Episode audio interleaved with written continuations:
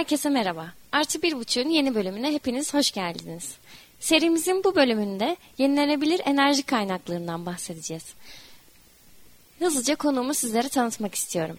Doktorasını Van 100. Yıl Üniversitesi Kimya Mühendisliği bölümünde tamamlamış ve üniversitemizde 22-18 doktora sonrası araştırmacı TÜBİTAK projesinde devam eden Doktor Aykut Çağlar yanımda. Hocam hoş geldiniz, nasılsınız? Hoş bulduk, iyiyim, teşekkür ederim. Öncelikle beni bu programa ve bu atmosfer içerisinde bulunmamı sağladığın için teşekkür ederim. Ben teşekkür ederim hocam katılımınız için çok sağ olun. Hazırsanız hocam başlayalım bölümümüze. Tabii buyurun. İlk sorumla başlıyorum. Yenilenebilir enerji kaynaklarına başlamadan önce yenilenebilirlik kavramı tam olarak nedir? Enerjinin öneminden kısaca biraz bize bahseder misiniz? Enerji, insan refahı ve yaşam kalitesini artırmak için önemli parametrelerden biridir. Çünkü beslenme, barınma, ısınma ve benzeri gibi pek çok ihtiyaç enerji kullanımını gerektirmektedir. Ülkelerin de teknolojide ilerlemesinde toplumun temel ihtiyaçlarını karşılayabilmesi ve kalkınabilmesi için enerjinin önemi oldukça önemlidir. Yenilebilirlik soruna gelecek olursak kendini belli devrelerde yenileyebilen olgulara denilmektedir. Dünyamız hızlı tüketim çağında yenilebilir ve geri dönüşebilir bir tüketim çağına dönüşmek zorundadır. Peki hocam yenilenebilir enerji kaynakları nelerdir? Yenilenebilir enerji kaynakları içerisinde güneş enerjisi, rüzgar enerjisi, jeotermal enerji, hidroelektrik enerjisi ve biyokütle gibi enerji kaynakları bulunmaktadır. Bunları kısaca açıklayacak olursak güneş enerjisi, güneş termal güç sistemi içerisinde güneş enerjisinden elektrik üretimi için güneş radyasyonunu kullanan bir cihazdır. Bu cihaz temel olarak toplanan güneş enerjisini bir tür ısıdan elektriğe dönüştürme işlemi gerçekleştirmektedir. Rüzgar enerjisi ise rüzgar teknolojisi rüzgarda mevcut olan enerjiyi rüzgar türbinleri aracıyla elektriğe veya mekanik güce dönüştürürler.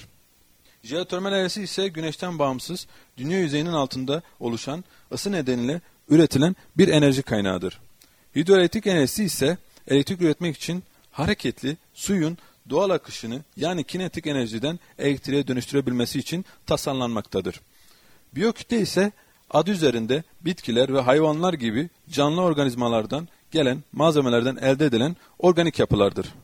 Enerji için kullanılan en yaygın biyokütle malzemeler bitkiler, odun ve atıklardır. Ve son yıllarda bilim insanları yakıt pilleri, süper kapasitörler, lityum iyon bataryaları ve hidrojen gibi yeni alternatif enerji kaynakları üzerine araştırmalar ve çalışmalar yapmaktadır.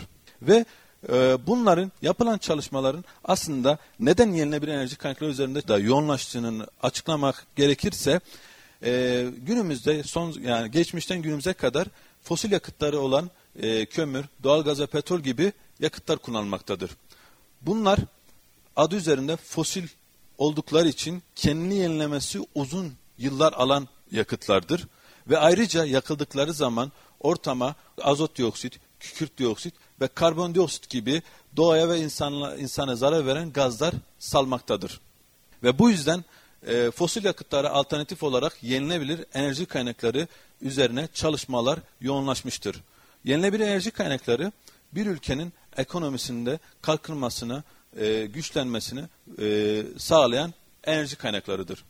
Hocam fosil yakıtlardan bahsettiniz. Peki fosil yakıtlar ve yenilenebilir enerji kaynaklarının aslında aralarındaki ilişkiyi daha da açıklamak için yararlarından ve zararlarından biraz daha bahseder misiniz? Yani mesela elimizde güneş enerjisi varken, böyle temiz bir enerji varken neden bizler kömür kullanıyoruz? Tabii anlatabilirim. Şimdi her zaman fosil yakıtların zararlarından bahsettim daha yani. Ama biz yenilenebilir enerji kaynakları önemlidir. Dünya ekonomisine katkısı e, büyüktür. Söylesek de yenilenebilir enerji kaynaklarında kendi arasında dezavantajlar bulunmaktadır. Örnek verecek olursak güneş enerjisinin dezavantajlarından birisi ise maliyetidir. Çünkü bir güneş sistemi satın almanın ilk yatırım maliyeti yüksek olabilir. Ayrıca hava durumuna bağlıdır. Güneş enerjisi depolaması pahalıdır. E, paneller için geniş alana ihtiyaç duyulur ve kirlilikle ile ilişkilidir. Ve bunlar bunun dezavantajları içermektedir. Şimdi biz her ne kadar avantajı var desek de dezavantajlarını da göz ardı etmemeliyiz. Bu yüzden ikisini e, bir arada yani şu kömür petrol, doğalgaz günümüzde hala mevcut. Ama hızlı tükenen, hızlı sanayileşmenin büyümesiyle, nüfusun artmasıyla fosil yakıtlar hızlı tükenmektedir. Bu yüzden fosil yakıtların hızlı tükenmesine alternatif olarak yenilenebilir enerji kaynaklarının e, arttırılması, üretilmesi önem arz etmektedir. Bu dezavantajlar göz önünde bulundurulunca fosil yakıtların günümüzde kullanılmasının sebebi budur. Çok teşekkür ederim hocam. Anladım gayet açıklayıcı oldu.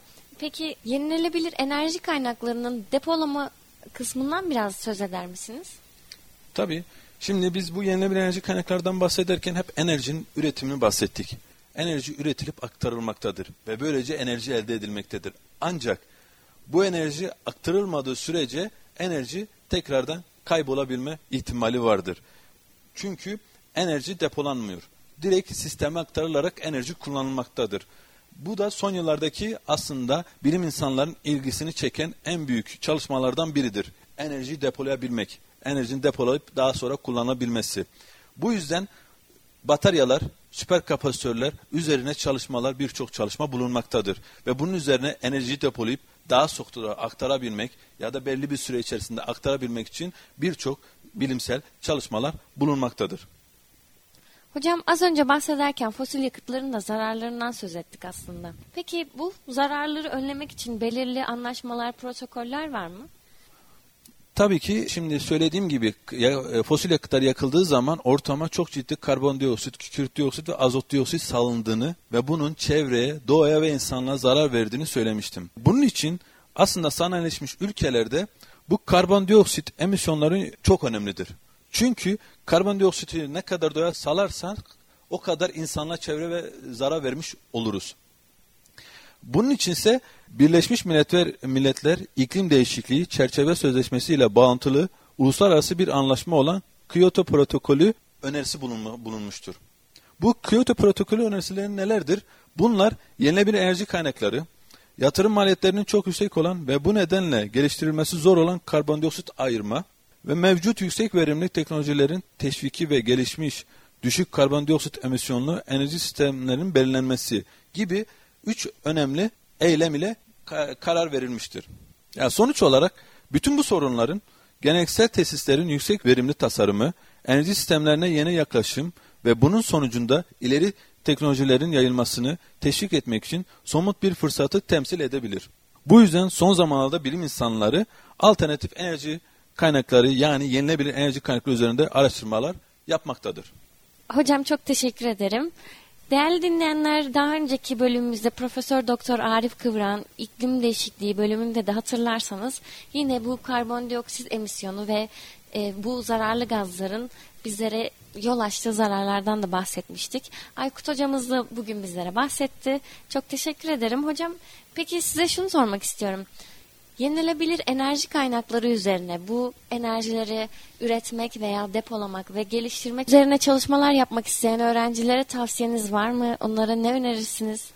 E, tabii bu konu gerçekten e, çok açık bir konu ve gerçekten son yıllarda çok çalışılan ve çok üzerine durulan bir konu. Çünkü söylediğim gibi bir ülkenin ekonomisinde kalkınmasını sağlayan en önemli parametrelerden biri de enerjidir.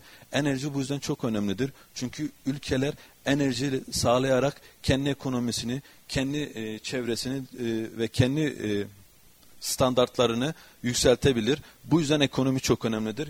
Bu dünyamız bizim dünyamız. Bu yüzden dünyamızın temiz olması ve enerji insanlık için önemli olduğu için enerjinin üretimi çok önemli olduğu için yeni nesil öğrencilerimize bu konularda daha çok açık olduğu için çalışmalarını tavsiye ederim. Son soruma geçmek istiyorum hocam. Aslında biraz itopik bir soru ama ben yine de sormak istiyorum size. Sizce tüm dünyanın enerji ihtiyacını yenilenebilir enerji kaynaklarından karşılamak mümkün olur mu? Şu an mümkün olması biraz zor. Bunun nedenine gelecek olursam şu an dünyamızda daha yeni bahsettiğim gibi yenilenebilir enerji kaynaklarında dezavantajları bulunmaktadır. En büyük e, dezavantajın biri de maliyet.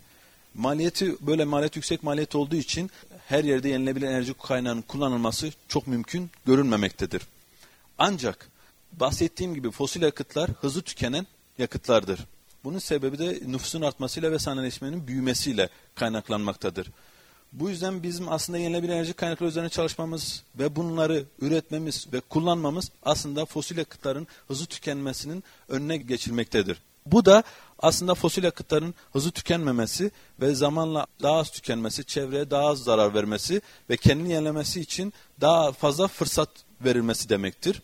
Ee, böylece yenilenebilir enerji kaynakları üzerine de çok çalışma yapılmadığında maliyeti daha az tutarız. Böyle de maliyet daha az tutulduğu üzere böyle aslında hem fosil yakıtları hem yenilenebilir enerji kaynaklarını optimum noktada tutarsak şu anki durumda e, hem fosil yakıtların kendini yenilemesi için zaman hem doğaya verdiği zararları engellemek hem de enerji ihtiyacını böylece karşılayabilmekteyiz. Hocam çok teşekkür ediyorum. Umarım serimizin bu bölümü gelecek nesiller için ve temiz bir dünya için bir yol ve bir ışık olmuştur. Bizleri dinlediğiniz için çok teşekkür ederiz. Hocam var mı eklemek istediğiniz bir şey? Beni tekrardan buraya davet için çok teşekkür ederim ve sorduğun sorular için çok teşekkür ederim. Umarım bir gün tekrar görüşürüz. Ben teşekkür ederim hocam asıl katılımınız için çok sağ olun. İyi ki geldiniz sizler de bizlere çok güzel bilgiler verdiniz. Yayını burada sonlandırıyorum. Artı bir buçuğun bir sonraki bölümüne dek kendinize iyi bakın. Hoşçakalın.